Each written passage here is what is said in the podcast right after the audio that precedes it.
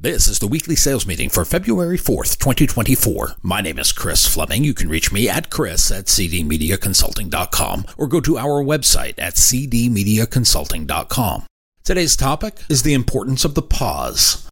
In our rush for instant gratification, we've lost the art of interpersonal communication. We have become reliant on text messages, social media, shorthand, and slang. This has messed with our ability to express ourselves on the verbal scale. And forget the written word, writing skills have gone out the window. The me first world of social engagement has left us with the need for the dopamine drip. We get addicted to likes and shares. Meanwhile, having a give and take conversation is now a skill few own. Most don't know where to start, and we don't know how to sustain a conversation. One that would leave both parties not only satisfied with the outcome, but eager to have another one, should the opportunity present itself in the future. One of those things that makes for good conversation is the pause. It is that ability to digest what the other person has said before responding. As we have discussed, most listen only to respond. It is the rare few who listen to understand. In the fast paced world of communication, the art of the pause often goes unnoticed. It gets overshadowed by the desire to fill every moment with words. Yet the pause in conversations is an essential element that carries immense significance. It is a cornerstone of effective effective communication. These moments of silence offer a range of benefits. It fosters deeper understanding. It is a nod of respect and empathy. It allows the other person to shine. It gives them the spotlight, and it makes you a much more interesting conversation partner. Deborah Frances Tannen is an American author. She is a professor of linguistics at Georgetown University. She claims the art of conversation lies in finding the right balance between speaking your mind and letting others express their thoughts. The pause allows the listener to process and absorb the speaker's words. It gives them a moment to reflect on what's been said and understand the nuances, assuring a more meaningful engagement. Effective communication is a two-way street, and active listening is an integral part of it. The pause provides an opportunity to plan thoughtful and well considered responses. It prevents impulsive reactions or hasty responses. It allows one to offer well reasoned input. It helps us ask questions. It invites other comments. All will contribute to a conversation's depth and quality. The pause often accompanies moments of vulnerability and emotional sharing. Allowing these moments to breathe fosters empathy. It signals to the speaker that their feelings and experiences are acknowledged. Not only are they acknowledged, but they are also respected. It comes across as comforting. It displays a level of emotional support. This can build trust. The pause in your conversation exhibits respect for the speaker's thoughts. It gives a spotlight to the other person's opinions, regardless of whether you agree with them or not. It shows that you value what the other person is saying. You are giving them the time and space to express themselves. This respect is at the core of healthy interactions. It allows for dissent as the conflict is respectful. William Hazlitt was a 19th century English essayist, drama, and literary critic. He was a painter, a social commenter, and sometimes a philosopher. He is considered one of the greatest essayists in the history of the English language. He wrote, The art of conversation is the art of hearing as well as of being heard.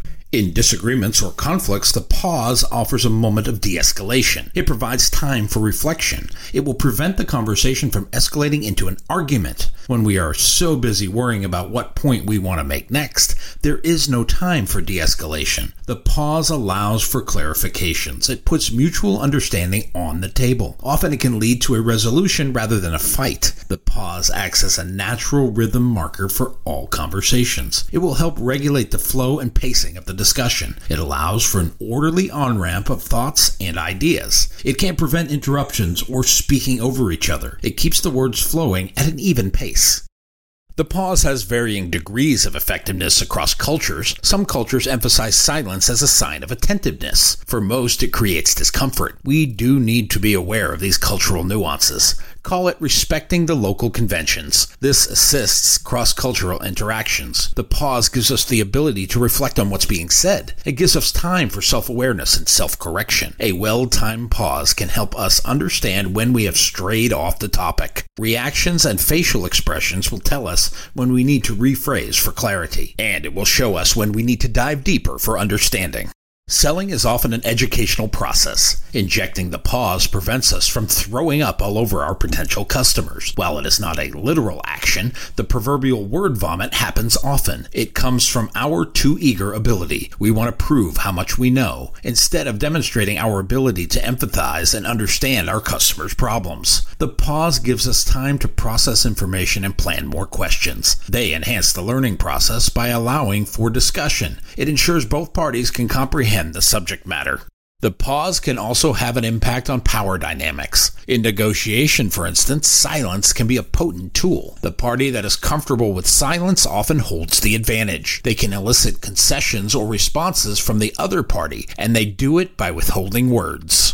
In the noise of our daily lives, conversations often become a rapid exchange of words. There is an urgency to speak, and it overtakes the art of listening. This crushes the spirit of conversation. It chokes off the air and the fire of meaningful dialogue. Letting your conversations breathe is a skill, one that can be practiced and refined. The results will be deeper connections. It will offer you a better understanding of people, and it will bring you to more thoughtful interactions. Here are some ways for you to practice your skills and what you can do to help your dialogue flourish. The foundation of allowing your conversation to breathe is active listening. When you listen to what the other person is saying, you create a natural pause in the conversation. Instead of immediately formulating your response, give the speaker your full attention. This active engagement encourages the speaker to express themselves with free range. Resist the urge to interrupt. We do it because we want to add our thoughts or opinions. Resist this urge. When you allow the speaker to finish their point, you acknowledge the value in their words. You give them the space they need to express themselves. This promotes a sense of respect in the conversation, even if it is not returned by the other person.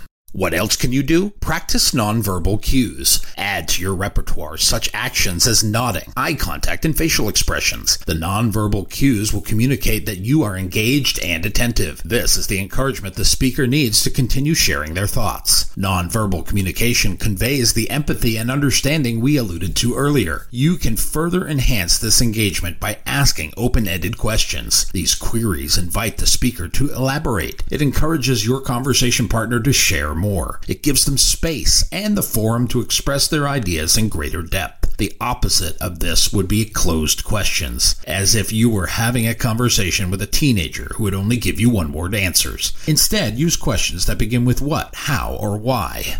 From time to time, pause, then reflect and recap what you hear summarize their main points. This demonstrates your engagement. It allows the conversation to breathe. This natural pause gives you space and it gives the speaker a chance to clarify or expand on their thoughts. This is the hard one for most. Silence doesn't always need to be filled. Many people feel uncomfortable with silence, so they rush to break it with chatter. Yet silence can be a powerful tool for letting a conversation breathe. It allows both parties to process what's been said, and it invites more discussion. Resist the urge to fill the void, lest you talk yourself out of your main goal. Emotional conversations often enjoy moments of silence. When discussing sensitive topics, you'll want to let the other person express themselves. When providing emotional support, it's essential to let them do so without interruption. It brings a deeper and more authentic connection. Often it will diffuse even the most volatile of situations. The Greek Stoic philosopher Epictetus was born into slavery. While he lived in Rome before being banished, he lived out his days in northwestern Greece. Epictetus taught us that philosophy is not a theoretical discipline, but a way of life. Did he practice what he preached? One of his famous teachings is in the fine art of conversation, listening is just as important as speaking. He might have been onto something. While you are listening and responding, avoid the urge to over explain. Sometimes we feel the need to over explain our point of view. Instead, express your thoughts. When finished, pause. It will signal it is the other person's turn to speak. It gives them a chance to respond or a chance to ask for clarification. Over explaining stifles a conversation's natural flow. It makes us seem like a know it all instead of a trusted advisor. Avoid coming across as pompous or arrogant.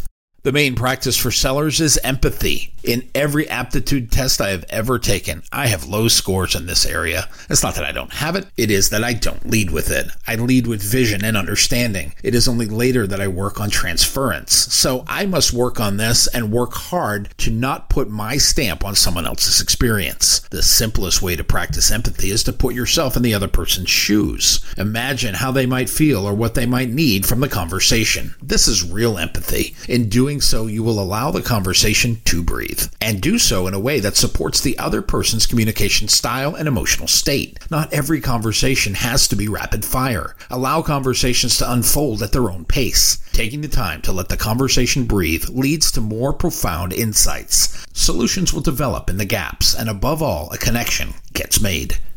John Marshall was an American statesman and a lawyer. He was a founding father of the United States. He served as the fourth Chief Justice of the United States Supreme Court. He served from 1801 until he died in 1835. He remains the longest serving Chief Justice in U.S. history. He is often regarded as one of the most influential justices to ever serve. He wrote, To listen well is as powerful a means of communication and influence as to talk well. He knew when to talk. He also knew when to listen and when to pause. He knew this art of letting the conversation breathe is rooted in active listening. It is the ultimate in respect. It is an expression of empathy. It's about giving the other person the space and time they need to express themselves. By mastering this skill, you can foster deeper, more authentic connections. You will encourage understanding with your discussion partners, and you will engage in more enriching conversations.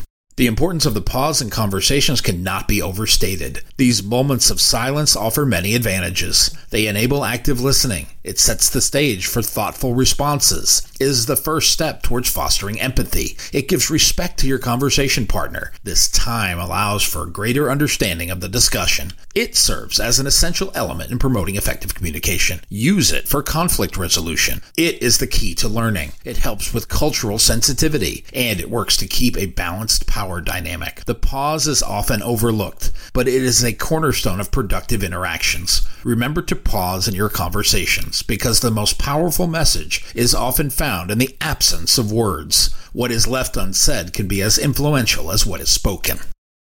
My latest book, 52 Weekly Sales Meetings, is now available on Amazon.com. If you like what you have heard here today, please consider ordering a copy or two. You can always send one to a friend. Go to cdmediaconsulting.com right now and follow the instructions to order.